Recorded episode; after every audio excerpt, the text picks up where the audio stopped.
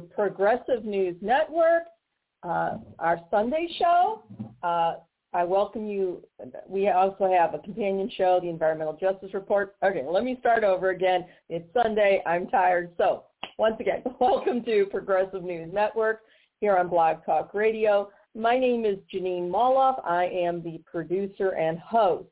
Um, we have, I think, a very interesting show today, and it's also very timely. As you know, this past week, the Republicans finally elected a new Speaker of the House. And I have to at least congratulate even the corporate media because they did cover a few facts about the new Speaker of the House, Mike Johnson, who has only been in Congress for seven years.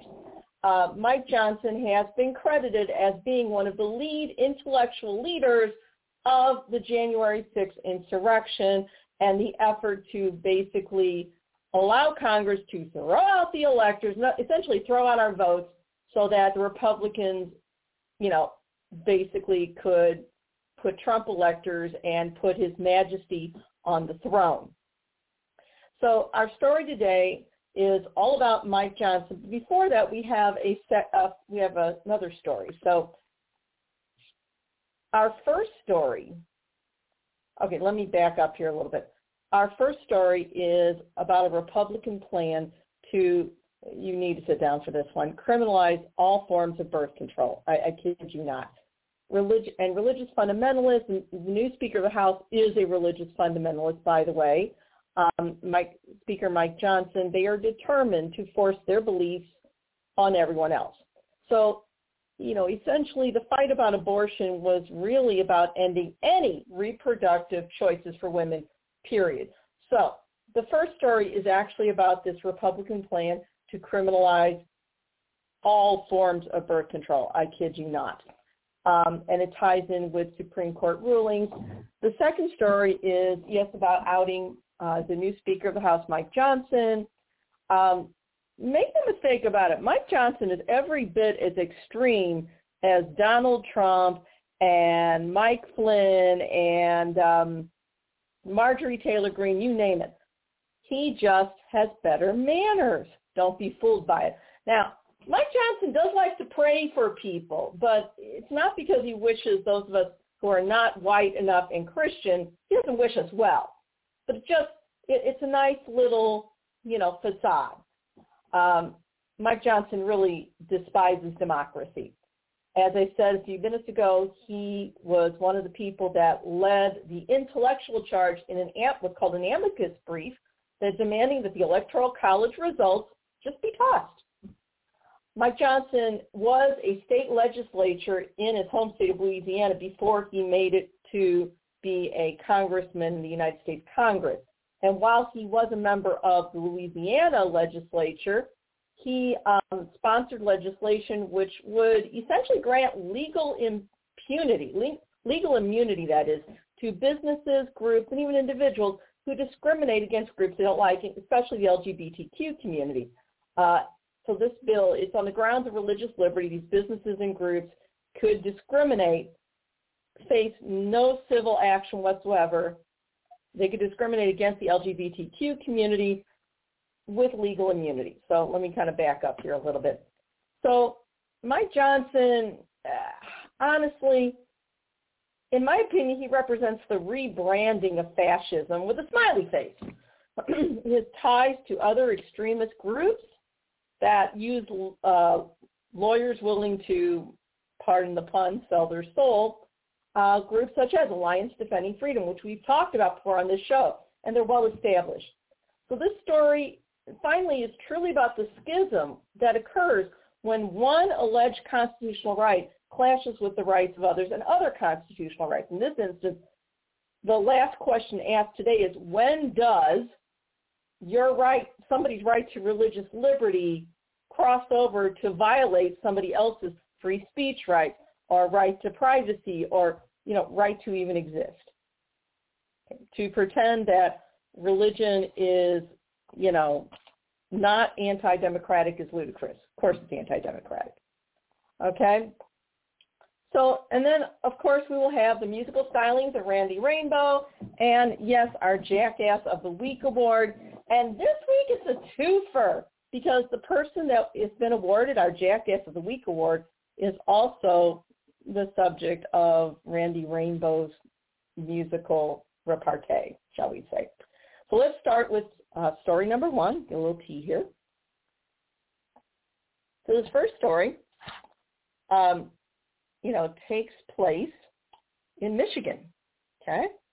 And this is a story, it was written by Thom Hartmann, who is a phenomenal journalist, and it's from his uh, his site called the Hartmann Report.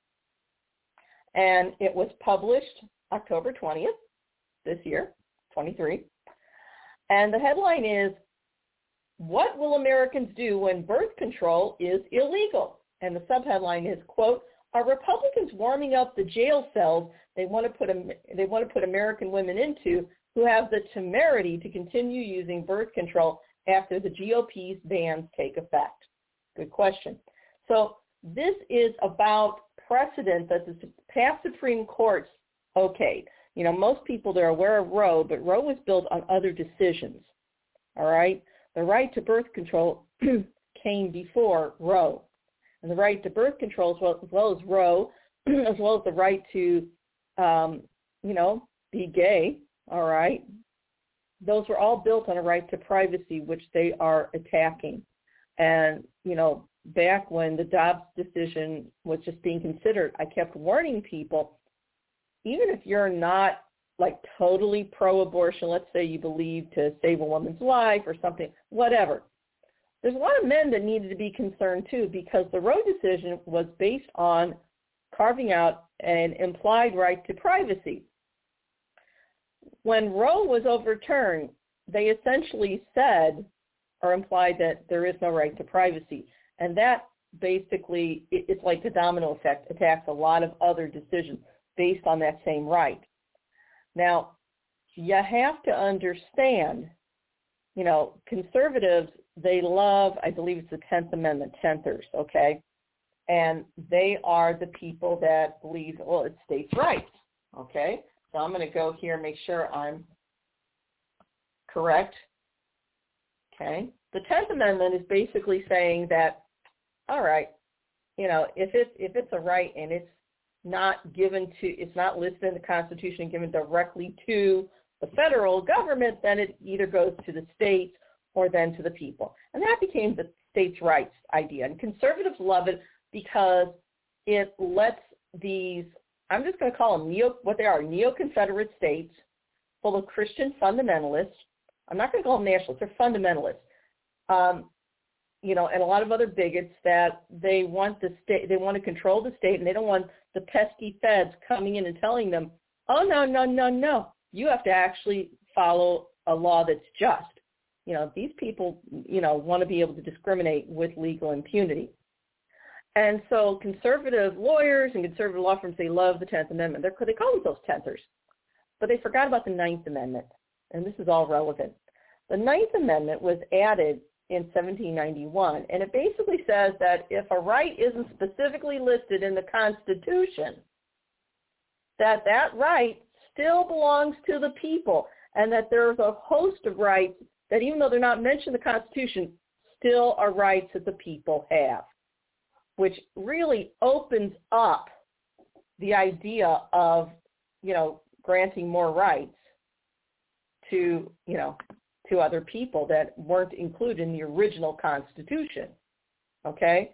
And, you know, the Ninth Amendment specifically says, quote, the enumeration in the Constitution of certain rights shall not be construed to deny or disparage others retained by the people. In other words, just because it wasn't listed specifically in this one document that was first ratified in 17, what, uh, 1778, something like that, doesn't mean no, 1787, excuse me, doesn't mean that that right doesn't exist. It does. Okay? So again, um, but the originalists won't have it. So what does this have to do with what's going on in Michigan? Well, these originalists are tearing apart precedent. So this was last year. There were three candidates in the Republican race for the Michigan Attorney General's office. And all three of them, you know, basically said that they, quote, believe the 1965 Supreme Court case Griswold v. Connecticut was wrongly decided on privacy grounds and that it was an infringement on the state's rights to imprison women regardless of marital status who use birth control, end quote. This is from Thom Hartmann. Okay, I'm going to read that again.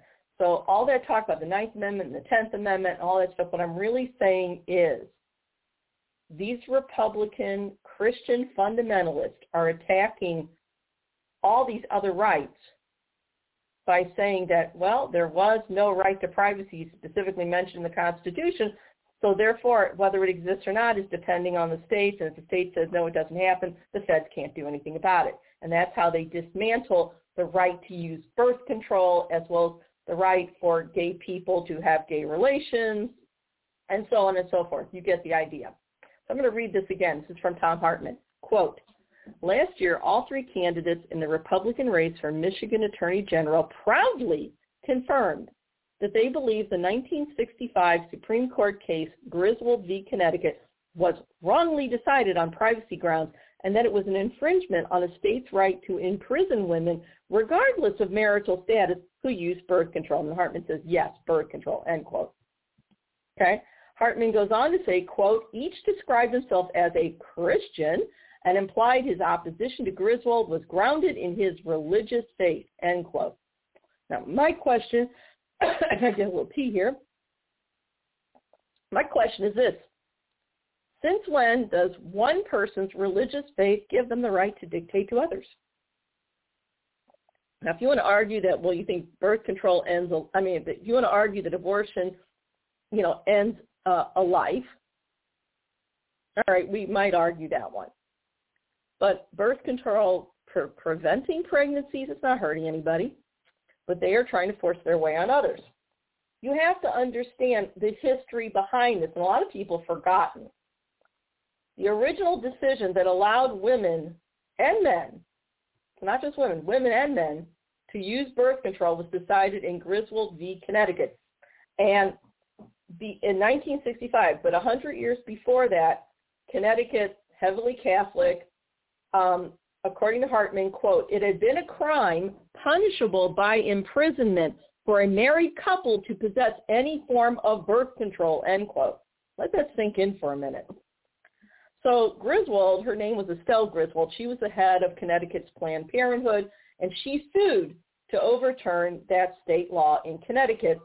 And the court agreed. They said a couple's, quote, right to privacy in their bedroom can't be violated. Okay? And the 19th, and, and so that's what the Supreme Court said in Griswold v. Connecticut. Now, that was in 1965. In 1972, the Supreme Court ruled further in a case called Eisenstadt v. Baird that you had a right to use birth control also if unmarried. Now keep in mind, these two decisions apply to couples. It applies to men as much as it does women. And yes, it does include condoms. Okay?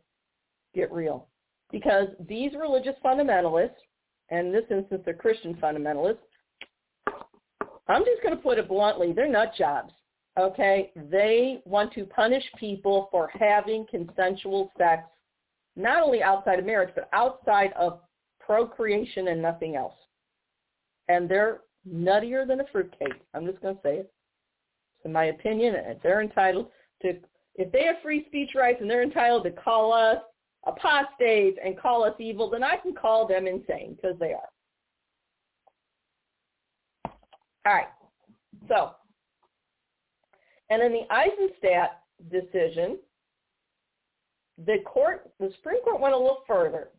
So this is a decision that legalized in 1972. The Supreme Court, quote, legalized possession of birth control for unmarried men and women in the Eisenstadt v. Baird decision. So Griswold allowed birth control to be used for, by a married couple. So after Griswold, if you got caught having premarital sex or if you were unmarried, whatever, and you had birth control, you'd still face criminal penalties. Okay? But then the Eisenstadt case came along and that cleared the way for unmarried men and women. Okay? And how did they do this? The, the Eisenstadt decision looked at the 14th Amendment due process clause. Okay? And it was basically, once again, saying the 14th Amendment's due process clause basically guarantees legal process before the government can violate your privacy. Makes sense. Okay? So then in 1973, a year later, comes the Roe decision, again based on the right to privacy. And the court is basing this on legal precedent. Um, again, in other words, the government can't deprive you of your liberty and arrest you without due process, and that includes what you do privately. Keep in mind, if these Republican conservatives are allowed to basically unravel what's left of a right to privacy, it won't just be about birth control. It'll be about anything. It means that the cops could knock down your door theoretically and do anything to you in the privacy of your own home, and you have no rights. Make no mistake about it. And these religious fundamentalists, these Christian fundamentalists in particular, yes, they are that dangerous. You know, don't be fooled by their I'll pray for you crap. Okay? I don't need their prayers. I don't want their damn prayers. I want them to live and let live and mind their own damn business. Okay?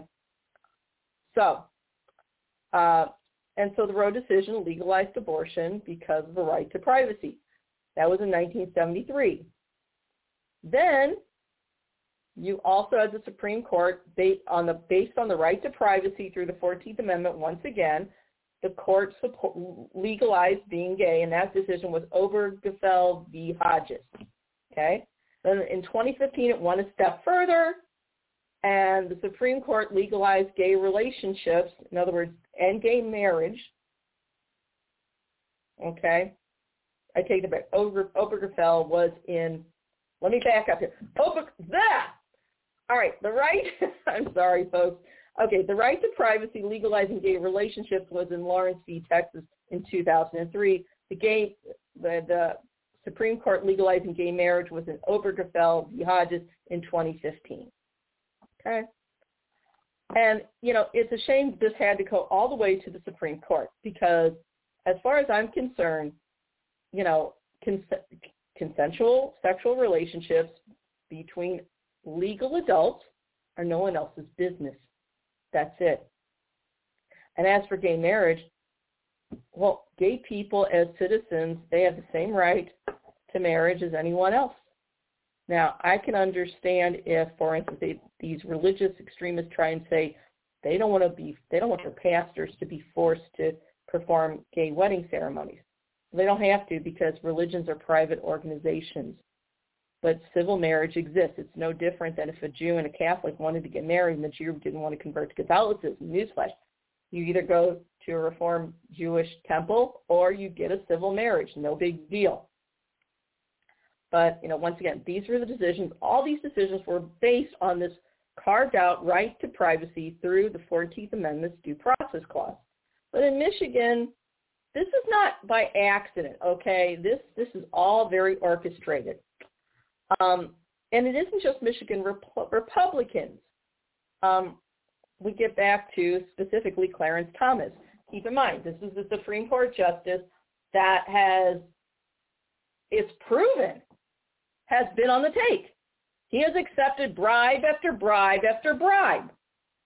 You know, he not only should be kicked off the court for corruption, but he actually should face criminal charges because that's influence peddling. That's accepting a bribe still illegal. This idea that the court can regulate itself nonsense. But in Clarence Thomas, when the Dobbs decision, which basically overthrew Roe, eliminated the right to abortion, Clarence Thomas attacked any right to privacy. Okay? In fact, here's what Clarence Thomas wrote from that decision. Quote, the resolution of this case is thus straightforward. Because the due process clause of the 14th Amendment does not secure any substantive rights, it does not secure a right to abortion. For that reason, in future cases, we should reconsider all of this court's substantive due process precedents, including Griswold, Lawrence, Obergefell. Okay, end quote. Clarence Thomas is saying right there, we should we should not only reconsider. He's really saying we should kick out all this precedent and take away all these rights that were carved out through this right to privacy. So not only would men and women lose the uh, if Clarence Thomas had his way, not only would men and women lose the right to use birth control now that abortion is illegal as well, but they would also lose the right to use birth control, men and women. They gay people would gay, gay behavior would once again be a criminal offense. Gay marriage would be gone. Okay, and it's you know so basically, according to Thomas Hartmann, quote in other words, bring back the power of states to criminalize birth control, gay sex, and outlaw gay marriage. End quote. Okay, and that's what these states' rights jerks want. All right, keep in mind, leading up to the Civil War and then throughout, the Confederates wanted states' rights because each state was like its own little country. And they didn't have to, and that was the way they held on to slavery. They didn't have to acknowledge federal law, essentially. Okay?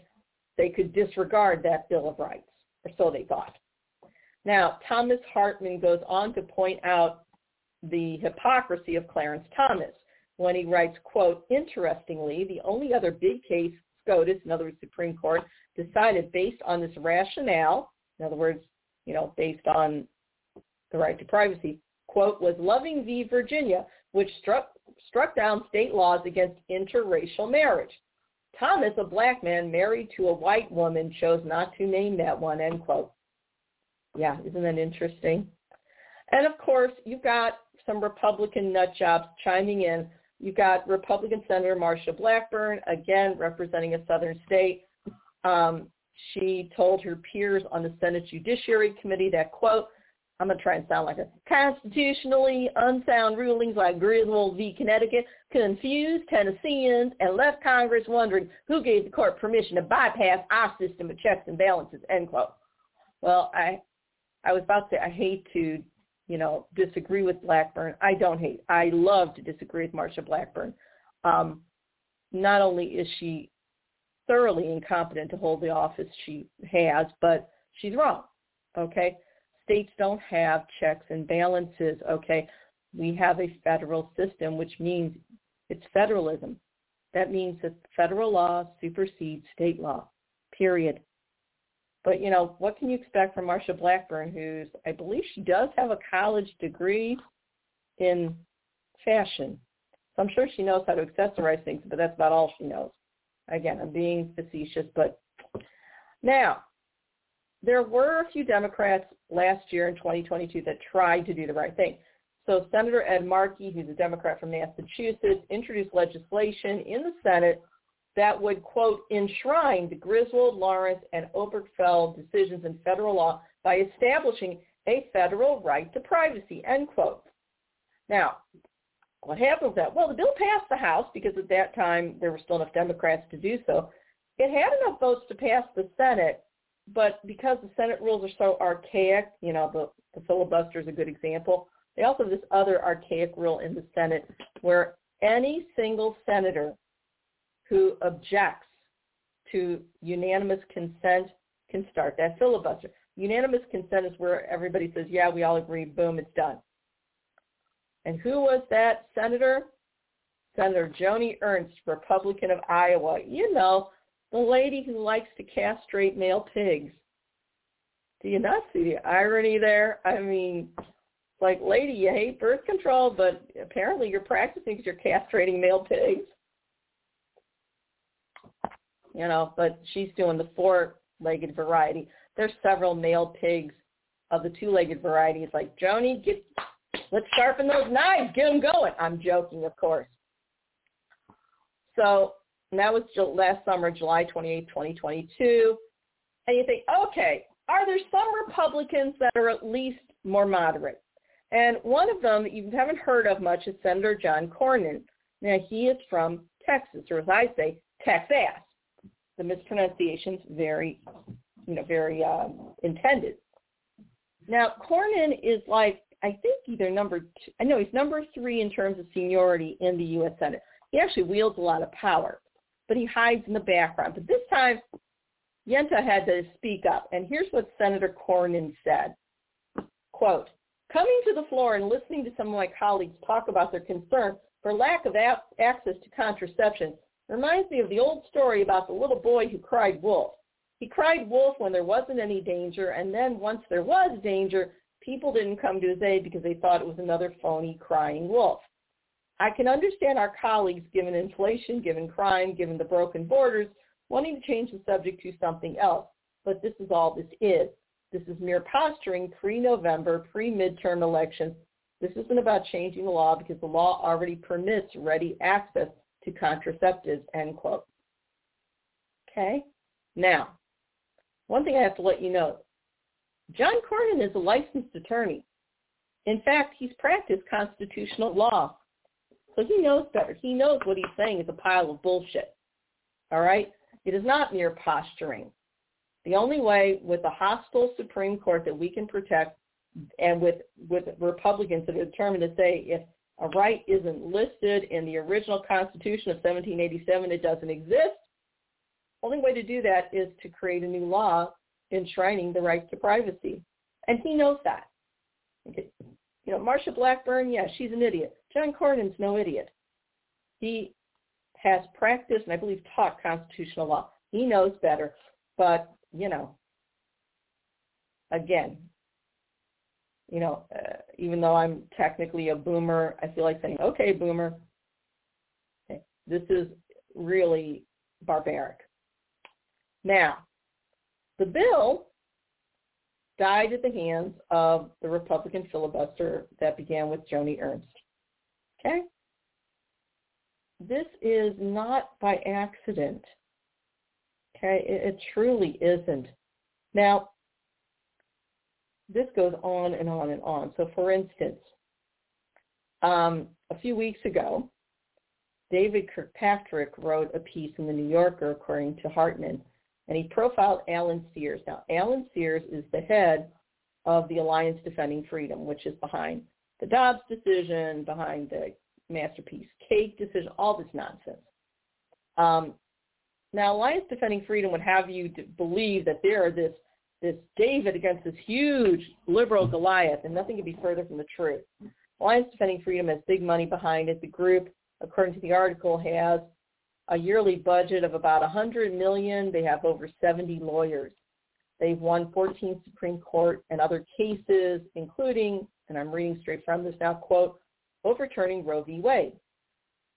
Two, letting employers refuse to pay for health insurance that covers birth control. Three, allowing a baker to refuse to make a cake for a same-sex wedding. Four, blowing up some pandemic-related masking, vaccine, and other requirements eviscerating federal transparency requirements for nonprofit donors.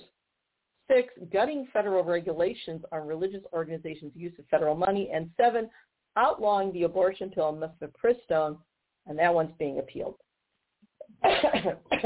now, according to Thom Hartmann, Hartmann thinks the most uh, the most scary part of the article is when Sears, who's the head, you know, the head of Alliance Defending Freedom, Mr. Sears, tells the journalist, quote, we are on a winning trajectory. It may be that one day will come when people say the birth control pill was a mistake, end quote. This is about enslaving women to their own biology, nothing more. Nothing more. Okay? Now, earlier this year, Thom Hartmann goes on to profile that the Republican Attorney General of Iowa, um, somebody named Brenna Bird, quote, suspended payments for emergency contraception for rape victims. That is really, that's crappy. Then you have another is, instance here, and we talked about it, I believe, was either a week or two weeks ago. The Idaho legislature two years ago made it a crime for people who, anyone who worked in a state-funded student health center, not just student health center, but really, you know, in any state-funded university at all, um, in the colleges to it's a crime to discuss abortion with their patients or to distribute Plan B emergency contraception. And we talked about that where, you know, in Idaho you can get 14 years in prison for even discussing abortion. Maybe you're not even advocating, it doesn't matter. Okay? Now, a year ago, a little more on Lauren Boebert tried to bar, quote, all federal funds for abortifacient contraceptive drugs. Um, you know, end quote. You know, I had some colleagues that were very conservative Catholics, and they considered so many things abortifacient.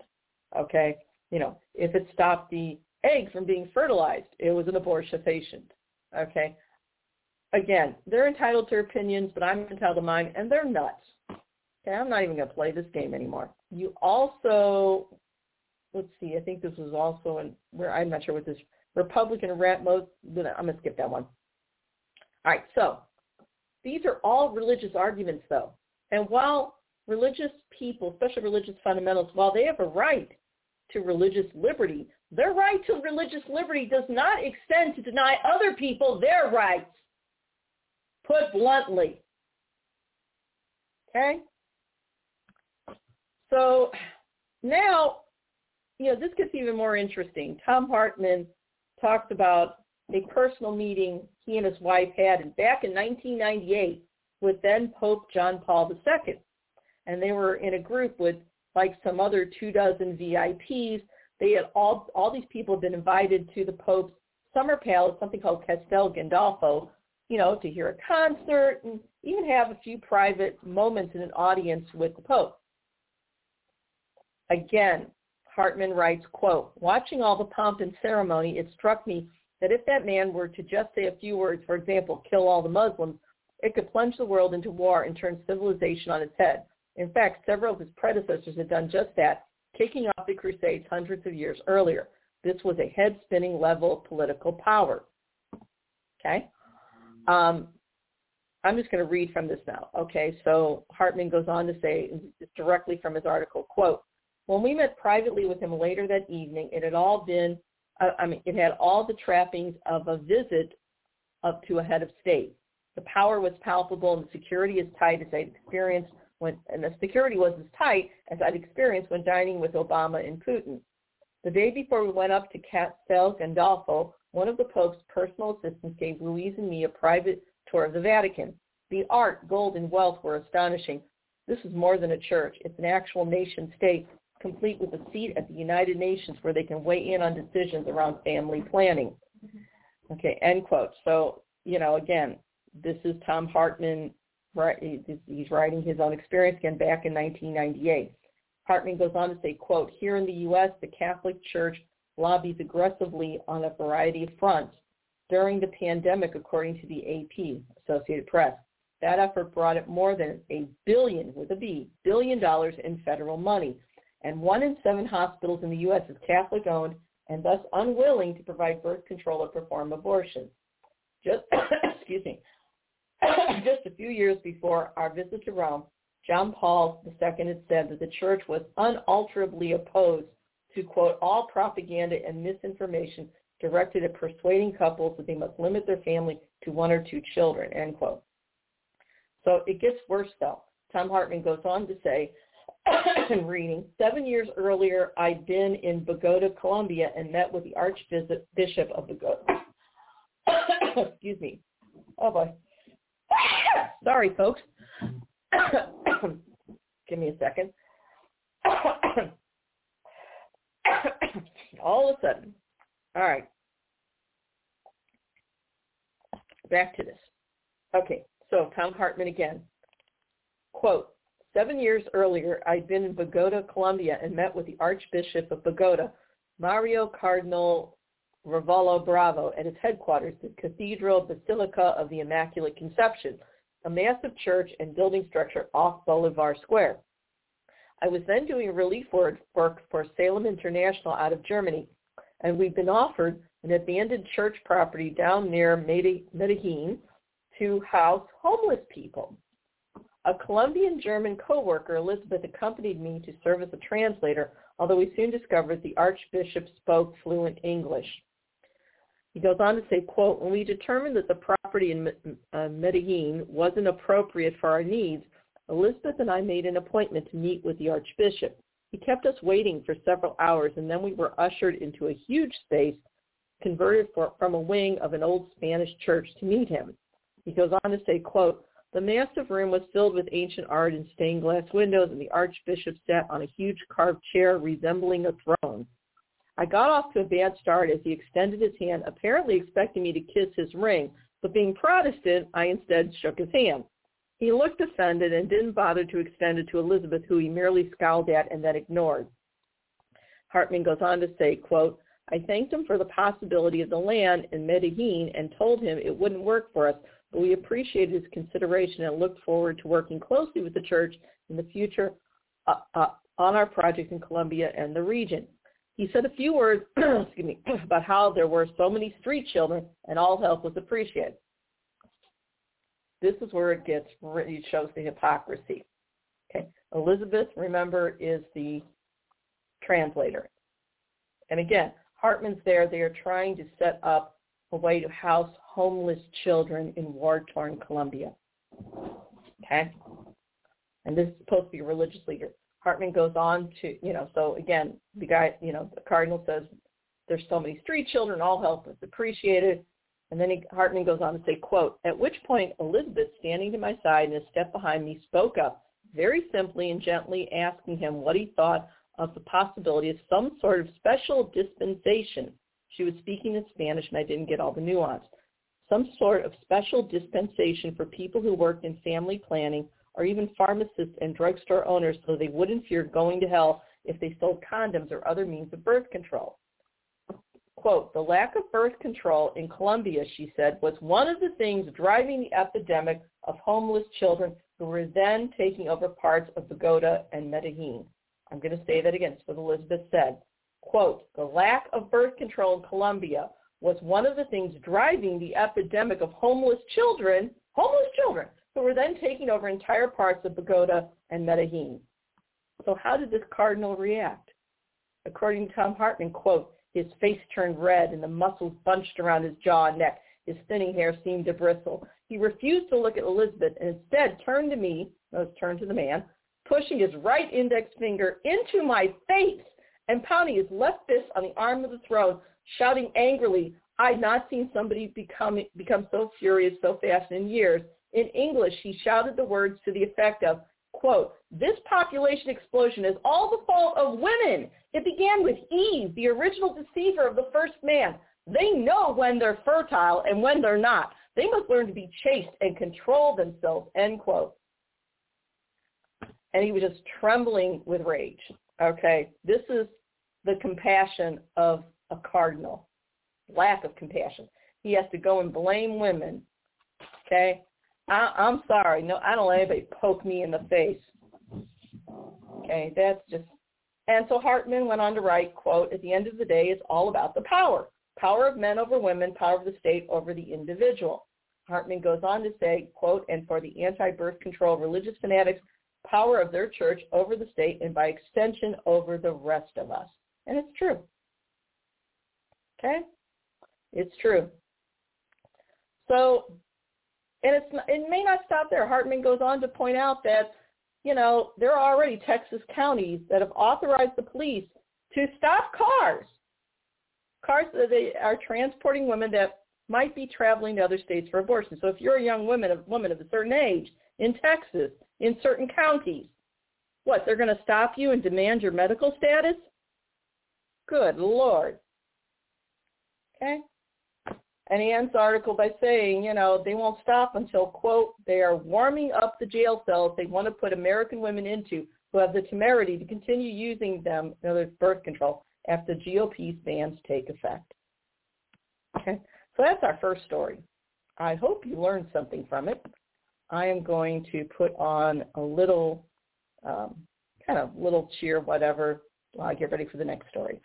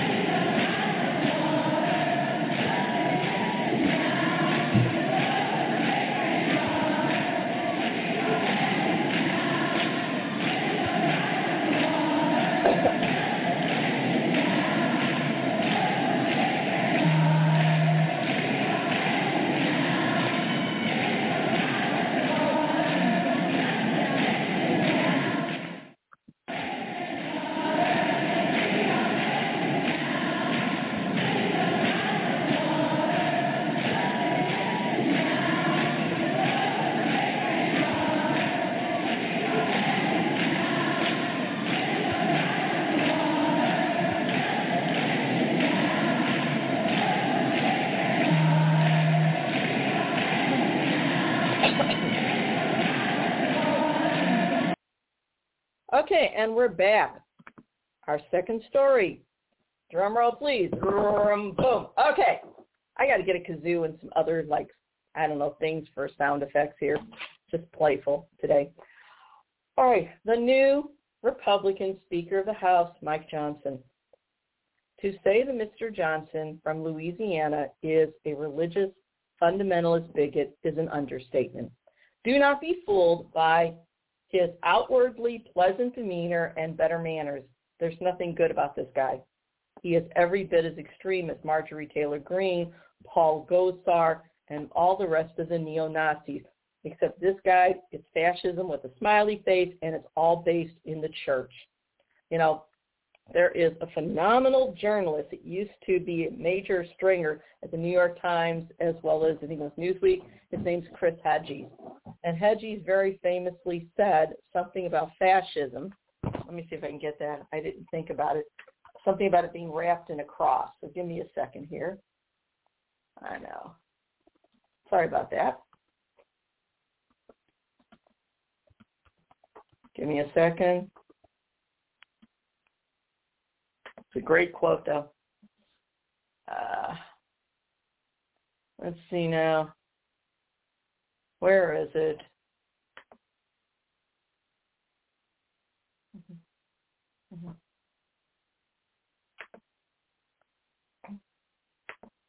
Mm-hmm. I'm sorry, it will something about it will be wrapped in a cross and a flag. Mm-hmm.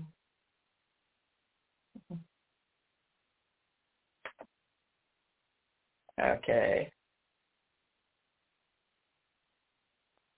Okay. Maybe it wasn't him. Maybe it was Sinclair Lewis. Let's see now. Mm-hmm. Might have been Sinclair Lewis. I take that back. My bad. Okay. It's kind of hard to see, so I have to use my magnifier. Okay. Uh, but Hedges reiterated it. It basically was something like, quote, when fascism comes to America, it will be wrapped in the flag and carrying a cross. And by George, that's exactly what's happened.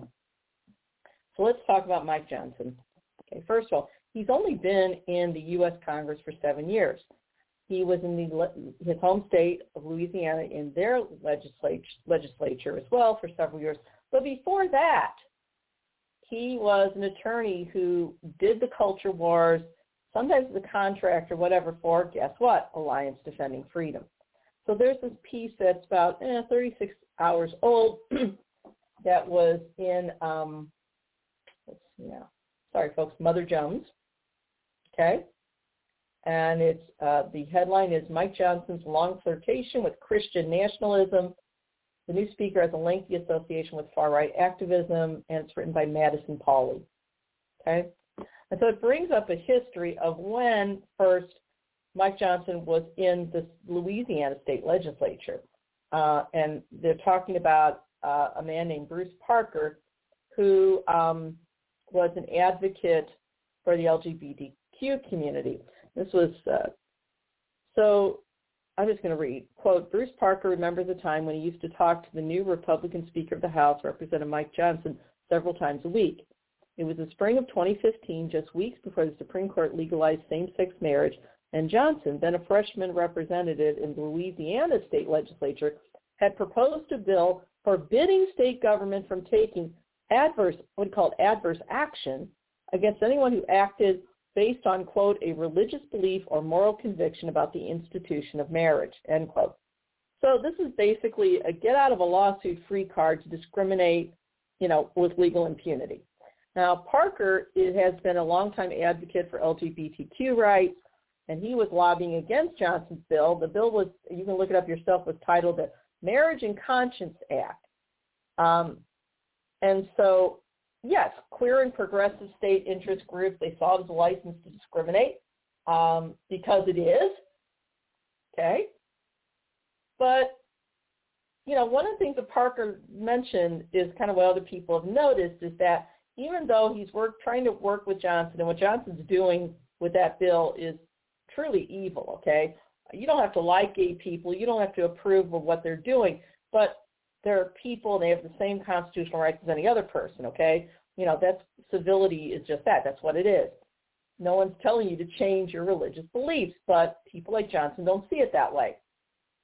But Parker noticed that, you know, Johnson was really nice. You know, Johnson called Parker his quote brother in Christ.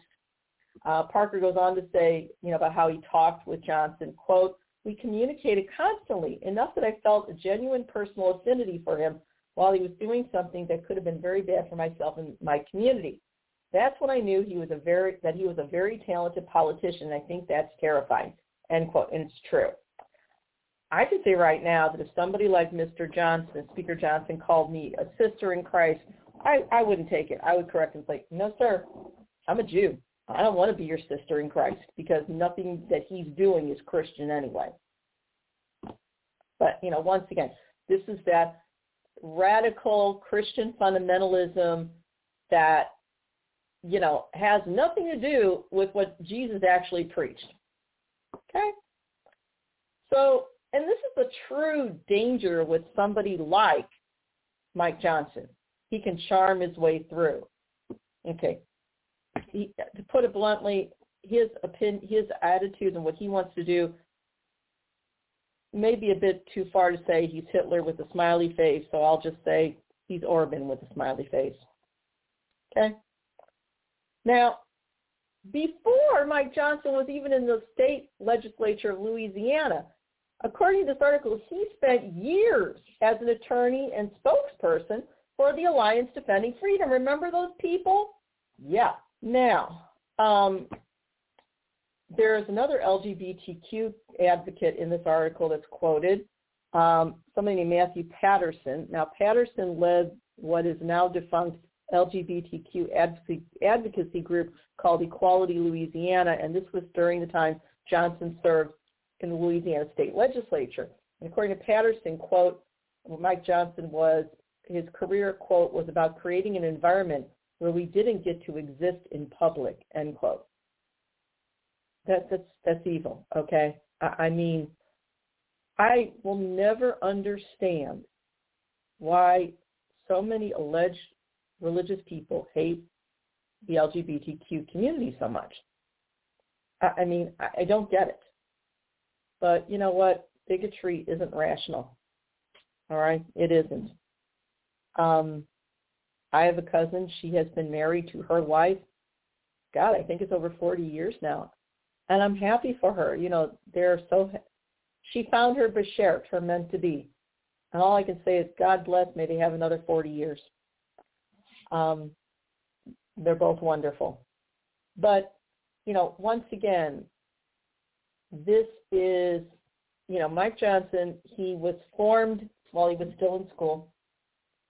Um, he, according to his article, quote, he entered the world of Christian conservative policymaking um, by volunteering for the Louisiana Family Forum while he was still in law school at Louisiana State University. Okay? And the forum was a state affiliate of the Family Policy Alliance, which is a Christian nationalist advocacy network, and also uh, founded by um, you know, as far as I know, the Family Policy Alliance is a hate group, and if it's not, it should be classified as one. Um, and what the Family Policy Network, according to this article, wants to do is, quote, unleash biblical citizenship by, quote, restoring our nation to one where God is honored, religious freedom flourishes, families thrive, and life is cherished, end quote. Okay. I don't want biblical citizenship. Okay? I mean, what I believe is my own business. What someone else believes is their business. I like secular law. All right? Because as a woman, any woman, even in the most liberal of, of religions, you're still at best maybe a second-class citizen. No woman can afford to be for any sort of theocratic movement. That's that's moronic. But Mike Johnson is such an extremist. He and his wife Kelly they became the poster cover poster couplet is what they call covenant marriage, which the these people that agree to covenant marriage who sign this contract, which makes it much harder to get a divorce. Okay, which I think is silly. Um, then by 2003, Johnson was working for another group that James Dobson helped form, the Alliance Defending Freedom. Um, and so the ADF or Alliance Defending Freedom, they're they're the ones that write model bills. They're affiliate. They they work with ALEC, but the ADF really pushes the whole religious fundamentalist thing, and they are pushing Christian. This writer says conservative Christian goals. Call it Christian fundamentalism. But they've won 15 Supreme Court cases, um, and you know they're very dangerous. Okay, this is a group that hates democracy. They just do. They hate equality. Make no mistake about it. Um, the Alliance Defending Freedom is also at the center, you know, to push anti-trans laws. All right? I guess kids that are trans, they would rather these kids commit suicide. I don't know. Um, and they're the ones helping to spread lies about it. You know, nobody's doing trans surgery on little children. It's not happening. Okay? According to this article here, quote, as a young ADF lawyer, Alliance Defending Freedom, Johnson wrote columns for the Shreveport newspaper calling homosexuality, quote, inherently unnatural and dangerous, end quote. And that was as reported by CNN. Now there's some quotes here. Here's a quote by Johnson in an op-ed where he slammed the Supreme Court decision that overturned anti-sodomy laws, okay, which is one of the, you know, one of the Supreme Court decisions that, you know, these religious nutjobs are trying to overthrow. According to Johnson, quote, states have many legitimate grounds to prescribe same-sex deviant conduct. Homosexuals are neither disadvantaged nor identified on the basis of immutable characteristics as all are capable of changing their abnormal lifestyles, end quote. Okay, he can believe what he likes, but how is somebody being gay dangerous? I don't understand that. Who cares? How, how does that hurt anyone else? It doesn't. Now, I do have a theory about all this. All right? And the theory is that these fundamentalist groups, religious groups, they hate gay people because they see it as a way of reducing populations. And the reason why they want women to not use birth control and they don't want gay people being gay is so that they can reproduce and grow an army to take over. That's it. Uh, and basically push their theocracy on everyone else, you know, turning the clock back to what? The days, you know, when they burned witches. I mean, this is nutty. Okay? But that's just my opinion. Now, getting back to Johnson. Um, when the Alliance Defending Freedom, according to this, organized a counter-protest to the National Day of Silence, um, Johnson, um, now, let me back up here, okay. So there was a group that did this National Day, Day of Silence, and it's a school anti-LGBTQ bullying event. ADF, the Alliance Defending Freedom, organized a counter-protest, and Johnson wrote, uh, Johnson defended the group in the press by saying, quote, no one is for bullying and harassment, but that's cloaking their real message that homosexuality is good for society, end quote. Again, who cares? I, I mean, this is this is about Mike Johnson wants theocracy. That's it.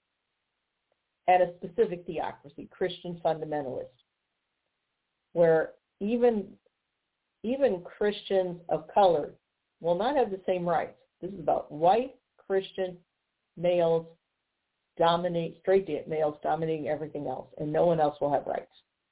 It may sound crazy, but it's not crazy. These people are that dangerous. Um, Johnson fought some other legal battles. He defended Louisiana's ban on same-sex marriage in front of the state Supreme Court twice. Uh, according to the article, quote, as a singer, uh, sorry, quote, as a senior legal counsel at ADF, he tried to shut down an abortion clinic. And in 2013, he represented Louisiana Christian University in a lawsuit challenging an Obama administration's rule requiring employers to provide insurance coverage for emergency contraception. Okay? End quote. This tells you where this guy is at. He wants women to be at the mercy of their own biology and nothing more. Now, the next year he ran unopposed and he he basically got into the Louisiana state legislature. Um, Mr. Parker did help kill the Marriage and Conscience Act, but then Governor Bobby Jindal, you know, issued something that was very similar through an executive order. Now, the next year, Johnson was back, according to this quote, pushing a pastor protection act to ensure that pastors could deny marriages to same-sex couples. Again, the bill did not pass. Okay? Um, end quote. Now, you have to understand something. That whole argument is bogus. All right? Religious groups are private groups, and as such, they have their own rules, okay? And if they're in the public business like a hospital, it's a different story. But when it comes to their own religious rules, you know, just as a Catholic church, again, can refuse to marry a Catholic and a Jew unless the Jew wants to convert, you know, they can refuse to marry a same-sex couple. But I know lots of couples that are either, you know, interfaith or interracial or gay couples that just go and they get a civil marriage or they find a pastor willing to do it. So nobody's forcing religious conservatives to marry people they don't want to marry. That's not happening. And Mr. Johnson, you know, he is a constitutional lawyer. He knows better. He knows he's telling lies of omission. He knows that. Now, the other LGBTQ advocate, Mr. Pastor, described once, I mean, Mr. Patterson, that is, described, quote, on a one-to-one basis, he can be very personable, but when he was state representative, he had a hard time getting people on board for a number of issues. Yes, he's an extremist, but extremism can be overcome if people are paying attention and willing to put the work to do it, put in the work to do it, end quote. So Mike Johnson served a single term in the Louisiana House, and then he got elected to the U.S. Congress. Okay. But you have to understand, he has maintained his connection to the Alliance Defending Freedom and the Dobson Network. Um, you know, so there's nothing here, okay? When the Supreme Court overturned Roe, with the Dobbs decision, Mike Johnson tweeted, quote, the right to life has now been restored. Perform an abortion and get imprisoned at hard labor for one to 10 years and fine 10,000 to 100K, end quote. There is no way this man can represent everyone. All right. You can be religious, but if you're, you know, the same argument was made when John Kennedy was president. The fear was if he is a faithful Catholic, is he going to rule as is he going to follow the law as a Catholic or as a civil servant? And Kennedy assured everybody he would follow the secular law, and he did. This man, he's already said, you know, he thinks he's anointed. Okay? He thinks he is sent by God. Nonsense. Okay?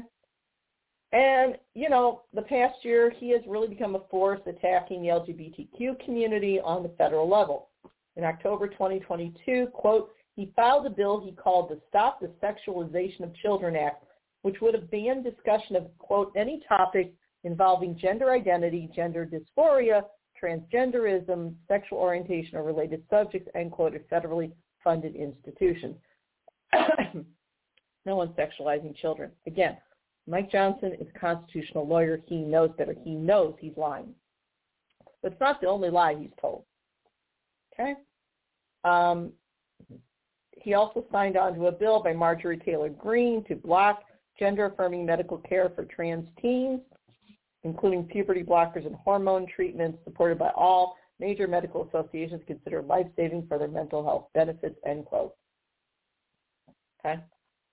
So the night after Johnson was elected speaker, according to this article, quote, Tony Perkins, president of Family Research Council, a DC-based evangelical lobbying group that works closely with ADF, sent a message to supporters calling Johnson's ascension a, quote, remarkable display of God's grace and power, end quote. Okay. Again, Family Research Council, Tony Perkins, yes, hate groups. Okay? This is what he's about. All right, now, there's more though. It isn't just about, you know, as this guy is really vile, okay, and there is much more. So we're going to take a little break here while I get refresh my tea, and I will be right back.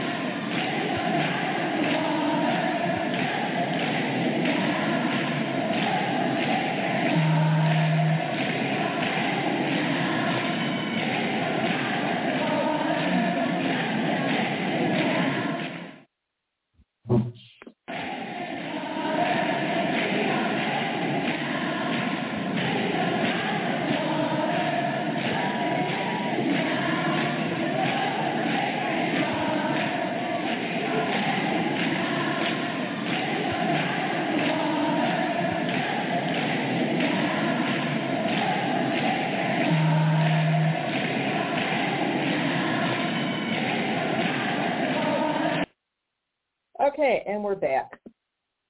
Now, this is a piece, um, hopefully I won't get too lost in it. Um, this is a piece that was run in the national interest, and it was, doesn't list the reporter though, huh. The headline is, New Republican House Speaker Mike Johnson was mastermind of the January 6th plot. And I don't know how anybody who believes Stop the Steal was legitimate can then, you know, legislate and, and govern, you know, honestly. I don't think you can. Okay, so you remember seeing that scene where they presented Mike Johnson you've got, you know, all these Republicans, you got, you know, Elise Stefanik grinning like a little Cheshire cat and you know, and these all these white men and this little old lady standing there too. And an ABC reporter named Rachel Scott you know, asked the following. Um, well, she really just said, you know, she said, quote, you helped lead the effort to overturn the election results. And the Republicans just booed and one shouted, shut up. And we're going to be talking about that one next. Um, but it, it, it was accurate. Okay. And all Mike Johnson, he just grinned and just said, next question. Okay they made it look like, oh, well, you know, that female reporter, how dare she say anything about His Majesty, the American Pope? Why don't we just call him what he thinks he is? Now, the reality, though, is not just a detail. It's true. John, Mike Johnson was integral to well, helping to overthrow the vote. He tried really hard. Um, so there were a couple things that happened, and Mike Johnson was involved behind the scenes from the very beginning. Make no mistake about it. You know, when people say, well, most of Trump supporters are, you know, violent and they're oath, keepers, they're, they're also Christian nationalists. Make no mistake about it. Christian fundamentalists, they see Trump as their flawed David. Okay, he's their flawed um, warrior Okay, they're willing to. These are essentially Christian fundamentalists are, you know, they're fine with the ends justifying the means. They have no honor. Okay, I'm just going to say, and if they say I'm intolerant, I don't care. I'm saying my, I'm using my free speech. So, you know, according to this article, quote, his work, mean Johnson's, on Ring Straight from it, on behalf of Trump's autogolpe, is the primary source of his leadership claim and the central reason he has managed to unify the party. And it goes on to say, quote, Trump was broadcasting his intentions to reject any potential defeat months in advance of the voting. Trump's initial focus was delegitimizing emergency measures to allow people to vote safely during the pandemic, end quote. And that's true. Here in my home state of Missouri, you know, it was not too, it was a little bit difficult to get a mail-in ballot. Okay? Okay. All right. So, and it tied in with Trump's COVID policies too. apparently, you know, remember Trump was pushing the idea that COVID was fake and harmless, and you know, he wanted to get his voters out to cast in-person ballots while making sure that it was almost impossible to get a mail-in or, you know, absentee ballot. And the idea being then the other option was to just retroactively throw out mail-in ballots, you know, which, you know, would have been mainly by Democrats. Um, you know, I remember during the height of the pandemic, you know, we found, and we talked about on the show that basically, you know, Trump was slowing down, uh, you know, PPE and vaccines and whatever to blue states. He was fine with people dying off as long as they were, he, he just, if they, if they were groups that weren't going to vote for him, he was fine with them dying off. Make no mistake about it. Now, the votes came in, so the, they tried to some different you know, theories how to get this done. Um, but, you know, you had Rudy Giuliani and Sidney Powell and others that began circulating these insane claims that the election machinery had been stolen, whatever.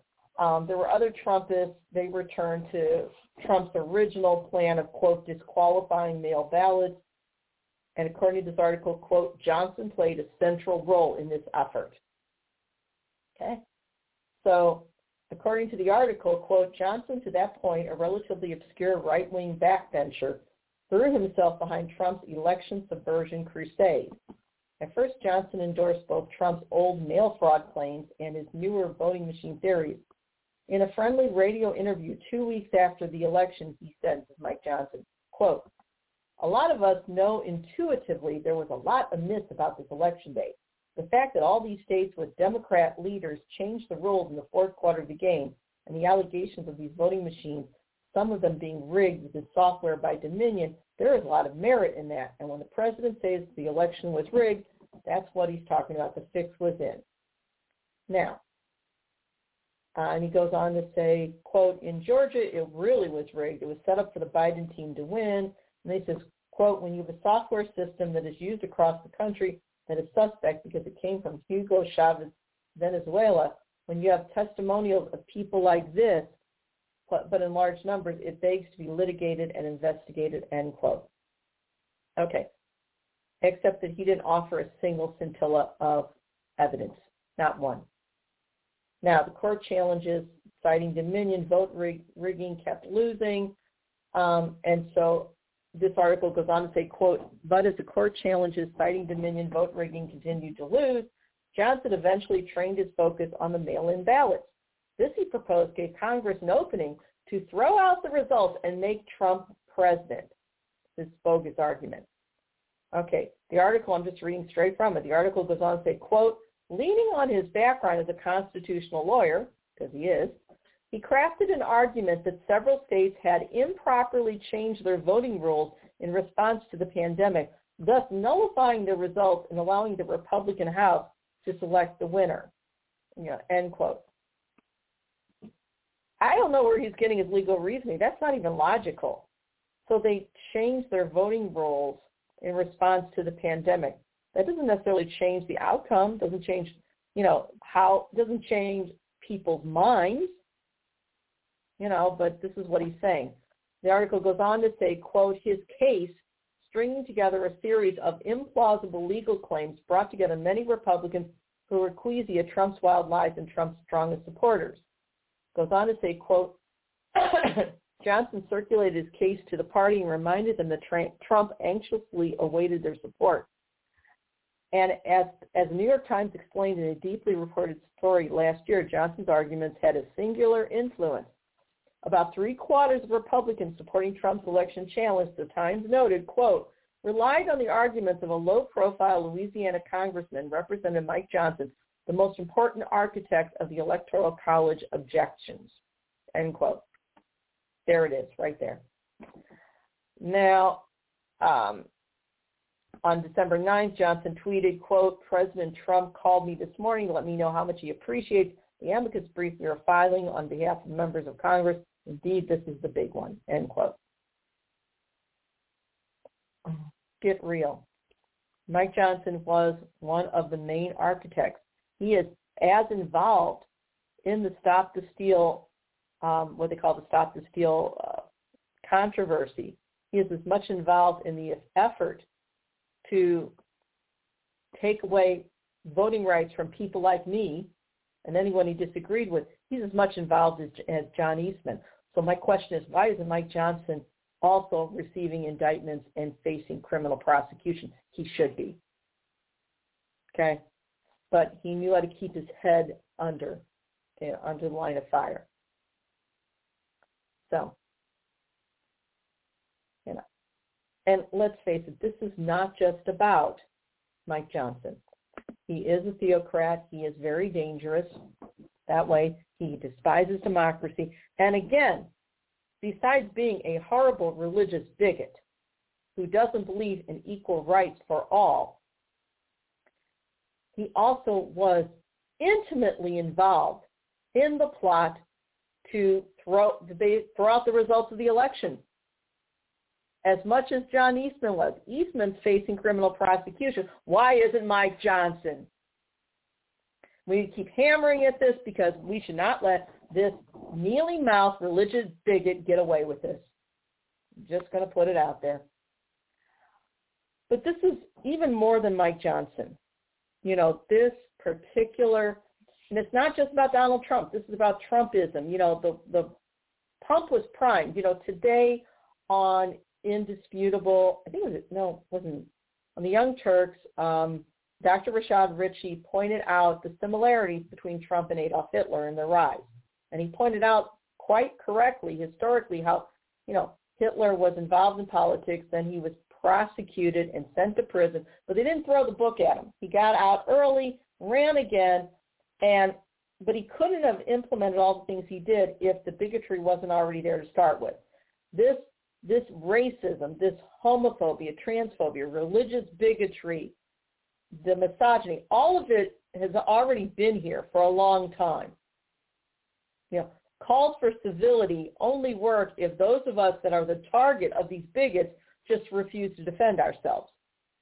You know, and now they're panicking because we're actually fighting back. But the fact is, this is just as dangerous, and we ignore it at our own peril. This is about tossing democratic rule. It just is. And according to this article, you know, it, it mentions how Trump's core belief, you know, is that, quote, democratic election victories are inherently illegitimate and that this belief has, quote, triumphed completely. And it's true. It's very, very true.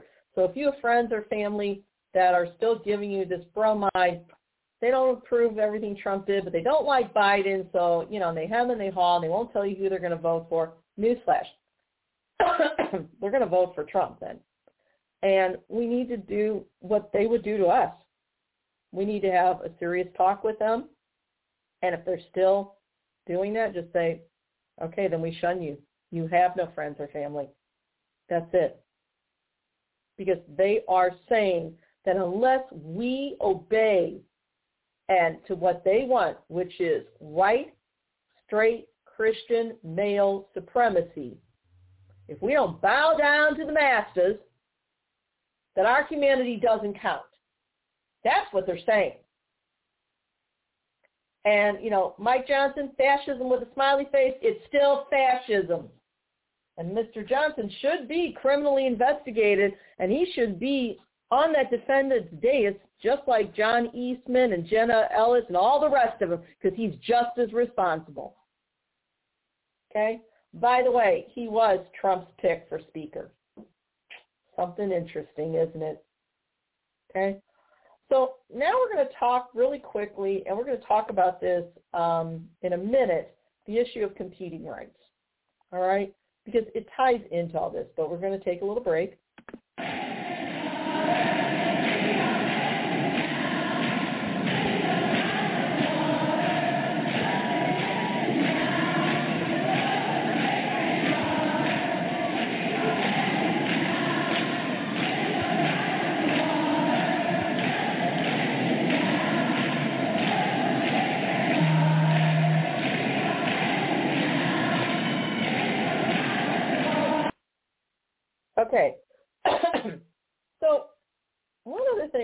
Talking about this in another show. I just wanted to mention it today. Competing rights. You know, you hear these religious fundamentalists scream religious liberty. Everything's their religious liberty. You know, book bans. God forbid their child should see something in a book that they don't agree with. So every child should be deprived of it. Well, this is nonsense. Now, this is um, a little bit of a ditty from the Center for Free, Fair, and Accountable Democracy, and it's on competing rights. And again, I'm just going to read this because I, I think it's something that's very, we need to be talking about, all right? Quote, how should a republic deal with competing rights? The phrase competing rights refers to situations where citizens' constitutional and legal rights clash, and there are examples. Quote, is the media publication of personal information the exercise of free speech or an infringement on the right to privacy? Two, is the denial of service to a person discrimination or the legitimate exercise of religion? And three, whose free speech should prevail, a controversial speaker at a public event or those determined to shout down that speaker, end quote. And they said you can think of other examples.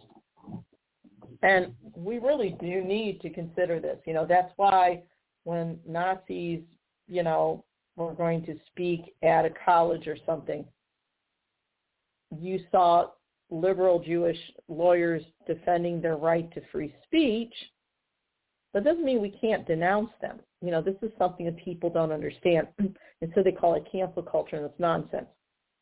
I believe I don't believe in censorship. So yeah, if they want to spout off these bigoted things, they can. But I have a right of rebuttal. And if they want to line cancel culture, you know what? They can go play with the piddle in their diaper for all I care. Because it's not going, I'm going to continue to do that. And this is a really important point, though, because right now it looks like religious liberty, what they've coined this, is basically, you know, stepping all over any other right you have, including a woman's right to control her reproductive future, including you know, a, a gay person's right to exist. All right? So, um, I'm just going to read the rest of this quote. Uh, well, they talk about how these examples are vexing, quote, because the Constitution and its amendments primarily prohibit government infringements on our political and civil rights without governing our individual behavior. The ban on slaveholding and involuntary servitude in the 13th Amendment may be the only exception end quote. And this is important. A lot of Americans, you know, they'll say, well, my employer can't control what I say while I'm on the job. Well, that's not exactly true. Okay? These these are prohibitions that the government can't do. All right? There are competing interests, so you have to kind of be aware of that. Um, you know, your employer can say, I don't want you mentioning certain things here on the job. Now, when you're on your own time. It's your own business. Okay. Um, now, why does this matter? So they explain that managing conflicts is, you know, a major role for government. Um, and when there's conflicts over various liberties or rights, um, you know, how do you how do you settle them? Seriously. Now, this little short piece talks about two ways lawmakers in the courts have tried to deal with what they call competing rights. Okay? Um, I'm going to read the second one first because I don't like it. Okay? One method is to come up with, quote, some kind of hierarchy of rights. Some legal theorists refer to this as the preferred position doctrine, Amendment rights priority over all others. This prioritization also seems flawed for example, how could free speech, free press, freedom of religion, free assembly, and the right to petition have value in a republic that does not also vigorously protect voting rights? End quote. It makes sense. So I don't like the idea of hierarchy of rights. I, think, you know, you know, for someone like Mike John, Johnson, religious liberty to dictate to others would be at the top of the hierarchy. That doesn't work. Now, the first way is to, quote, try to regulate conflicting rights without taking them away. For example, a controversial speaker might be allowed to proceed in one location while those opposed might be allowed to protest in another location. Yet the First Amendment says, quote, Congress shall make no law abridging freedom of speech. So how could it legitimately be regulated? Mm, good question. So I brought this up because it's something we need to consider. We will be talking about in the future, not today. All right, so now we're going to move on. All right. Um, we're not going to do My Little Margie today. We didn't get into that. But we are going to talk about our Jackass of the Week as well as Randy Rainbow's musical stylings because they both apply to the same person. So let's go first to the Jackass of the Week. Give me a second here. Uh, uh, uh, Welcome to PNN's Jackass of the Week Awards. Rayon. okay, this week, our Jackass of the Week comes from, um, you know, basically Mike Johnson's little fan club.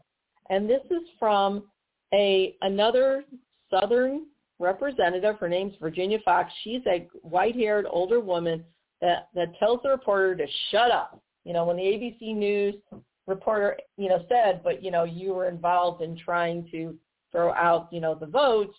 And she's like, shut up, shut up. And so I'm going to play this so you can just hear it. Okay, sorry about that. Let's get, can't get rid of this music. Okay, here we go.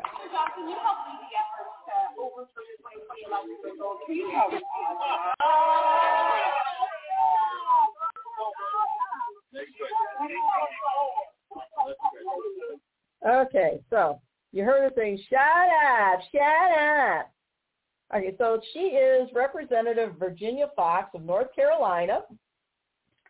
And, you know, she really just is something else. So we're going to go to her, you know, to her um, background here. So let me, okay, so here's a political piece on her. Give me a second. Oh, this thing's not working. All right, so there was a piece in Politico that was done on Virginia Foxx. She's 80 years old, and this is a piece that was written just this past August, okay, a couple months ago. Uh, and this was written by Eleanor Mueller and Bianca Quilantan, and it was um, in Politico. The headline reads, quote, she's just a bull. Meet the woman leading the GOP's charge on schools and work. From leading in the classroom to Congress, Virginia Foxx is having her moment. Well, I would say based on her behavior, um, she's not the bull. She's the byproduct that comes out of the bull's asshole. Okay, I'm calling her bullshit. Okay. Anyway, um, you know, in case there's some conservatives listening to, they're not too sharp. Anyway, so this woman has considered herself to be an educator, shamefully so. Um, she jumped into a school board race in 1974. She lost, so then she went on to earn a doctorate in education, served in academia, uh, and then served a decade, I don't know where in academia, doesn't say. Uh, would have been nice if the political reporters had actually, you know, did done their due diligence. And then she was um, served a decade in the North Carolina State Senate. She's in her 18th year as a member of Congress. Um, you know, to hear Foxx say, quote, I feel like I feel like I'm in the right place at the right time, end quote. Um, she's, you know, things such as a parent's bill of rights, as well as a bill, quote, restricting transgender student athletes. She also helped build, quote, the conservative case against Joe Biden's labor secretary, Julie Su. Um, it was former House Speaker John Boehner who said that she's just a bull and she just charges an everyday nonstop from sun up until way after the sun goes down, end quote. Um, you know, she's been on the House Education and Workforce Committee. Um, she's worked hard to basically destroy the Obama administration's educational labor policies while Trump was in office. She's doing the same, you know, with you know, with the Biden administration. And, you know, this Parents' Bill of Rights is nonsense. Parents hold all the rights. Okay? But when they say Parents' Bill of Rights, what they're really saying is that minor that basically white Christian fundamentalist parents can just trample every other parent's rights. You see it with the book bans and everything else. Um, you know, once again, this is the woman, and she's yelling, "Shut up!" Um, you know, she's very divisive, obviously. Okay. Uh, so here we go. Um, oh, here it is. One such situation, there was a bill that they were working on. Um, you know, education is not important to her, even though she's got a doctorate supposedly. Um, there was a 16-hour bill markup this past March, and the Republicans rejected, you know, the Democrats trying to include me- amendments that, quote, reinforce teaching the history of underrepresented groups in schools. Then a Republican lawmaker tried to add an amendment on teaching about the Holocaust. Okay? So, you know, Takano asked, quote, and again, this is Representative Mark Takano, question uh, Virginia Foxx saying, well, quote, how are you defining the Holocaust? Are you making sure that covers not only the six million Jews, but the six million other people that were killed by the Nazis in a systemic way? Would it include homosexuals, the gypsies? That's what Takano's asking a Democratic colleague. Uh, Takano went on to say there was a moment that set off a chain of events where the chairwoman was just like, well, wait a minute, we can't allow everybody. All of a sudden the news feed went out. You know, just when Foxx was losing it. Okay? Um, you know, she wants to expand school choice. You know, again, this woman is, you know, truly vile, you know, and rude. Okay? She does not represent the teaching community at all. You know, but this is our jackass of the week. Okay? Her shut up. We're to play it one more time so you can hear her in all her glory. Virginia Foxx. Give it a second. Give it a minute. Okay. Lynn? That's right. I'm on Didn't mean to do that. Airheads. Didn't mean to get the commercial. Sorry, folks. Just I'm not a hippo. Airheads have more fun. well, Virginia Foxx is an airhead.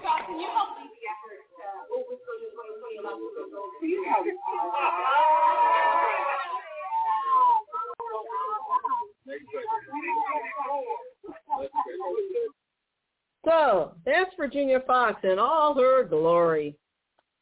So erudite, right? Mm. What a piece of work. Okay. So Virginia Foxx was so horrible that when I wanted to go to Randy Rainbow's Randy Rainbow's stylings, it didn't take long. Obviously, Representative Virginia Foxx, the shut up woman, she's also an incredible Karen. So Randy Rainbow's video on You're a Karen, although it's talking about Marjorie Taylor Greene, seems very appropriate. So in a second here, musical stylings of Randy Rainbow on other Karens. I know whatever. Oh, I'll call you back. Welcome back. We are joined now by the most hated woman in Washington. The reason it's a bad idea to drink battery acid, Marjorie Taylor Greene. Marjorie, thank you so much and for Virginia being Fox. with us during this difficult time. I understand they just suspended your OnlyFans account. Well, yes, sir. I think it's very concerning. As a matter of fact, I think it's terrifying. I see it as a, an attack, really. Yeah, who gives a shit? You've had a busy few weeks speaking at white nationalist conventions, heckling the president's State of the Union. Tell us, how do you balance your day job as a bigoted, fame-hungry conspiracy theorist with your personal life as a bigoted, hypocritical seditionist and overall threat to civilization and a mom? It's basically impossible because when you become a public figure, as you know, I'm sure, you lose a lot of rights. Tell me about it. I slapped the barista at Starbucks the other day because he gave me oat milk when I asked for almond and then they wouldn't even give me my rewards points on the order. Well, we have to stand up against the lies, and thank you for pointing that out. It, it is, it's been unbelievable to me. The CDC has just announced that it's tracking the viral trends of wacky switch. And there's a new strain of mutations at large. Some go by Lauren and others by Marge. They somehow spread to Washington, D.C. All through the GOP. I don't know who's running the federal government these days, uh, Joe Biden or Prince John. What's with this name? She thinks democracy's a game, and she's the same. So we will murder them both by one name. Girl, you're a Karen. You're an obnoxious, intolerant pain. But you're a Karen. You appear to be missing a brain. Stupid, lying, science is not real. While actual Nazis you get, cause you're a Karen. And girl, you're a mess. Here she is, though, the leader of the pack. Oh, she's backing up now. Genghis Khan. She's a nut job for January 6th and anti-vax. Get all her information from Fox News and QAnon. Oh, wow. Gosh, that's quite a list. Well, Ah, shut up. Get a clue. Go to hell. Girl, you're a Karen.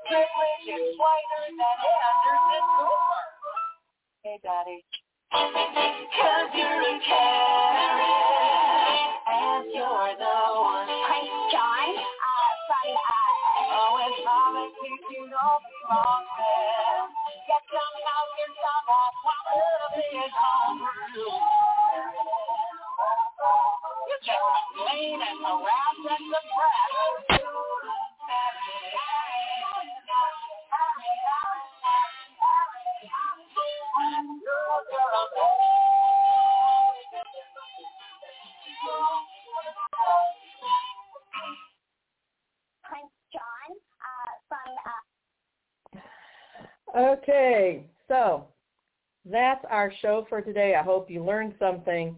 Um, we will be back next Sunday. Again, it just doesn't seem to stop.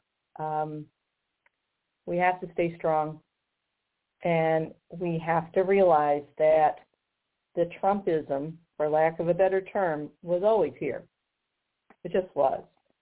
Uh, you know, if you recall, when Trump first ran in 16, I mean, I was campaigning for Bernie. I eventually voted for Hillary because, again, it was voting against, you know, Trump.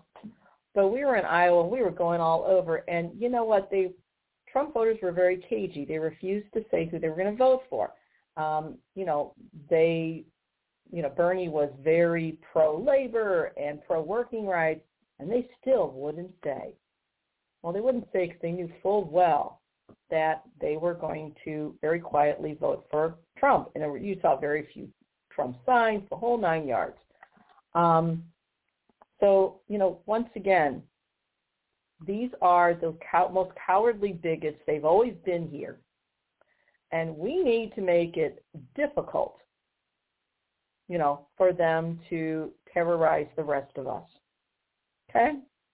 So if somebody won't answer a simple question as to where they stand on, you know, Black Lives Matter, where they stand for the rights of the LGBTQ community, where they stand on rights of a woman to control her reproductive life, and so on and so forth, where they stand on religious rights for anyone who is not a Christian fundamentalist, then guess what? You can pretty much guess where they're at. They're not being polite. They're not being coy. They know they're bigots. And that's the time to write them off because you're not going to win them over. It's not going to happen. What they will do is waste your time. I saw that in Iowa. They would just kind of act coy and pretend like maybe they were interested in Bernie. They weren't. They just, it was the game they were playing And, you know, they are not honest people. You know, they're just, they're fine with other people doing their dirty work for them. Again, you could argue that the Civil War never truly ended and all the aligned bigotries. It is what it is. That means all the rest of us have to stand together. We may not agree with each other on every progressive goal, but right now we don't have time for a litmus test. We need to get our people together, even if it's an uneasy alliance, because the Democratic Party, the corporate Democratic, they're not going to protect us. That's rather obvious. The fact that Joe Biden won't step down and let a stronger Democrat run is outrageous. You know, he is kind of the height of white Christian male privilege. I'm sorry, but he is. And the fact is, I remember when Clarence Thomas was up for confirmation to the Supreme Court. And Joe Biden, you know, just literally chewed out anyone who dared say that Clarence Thomas was a sexual harasser. I have never forgotten that. So once again, um, you know, this is what we're dealing with. And Joe Biden needs to let somebody else run, whether it's Raphael Warnock, who's wonderful. My favorite is Katie Porter.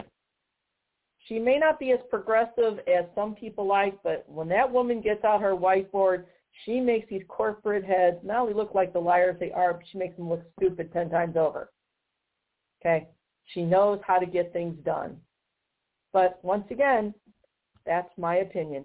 So anyway, this show, if you like the show, please share it widely on social media. All right? We do this as a public service. So with that, I say good night and God bless us all.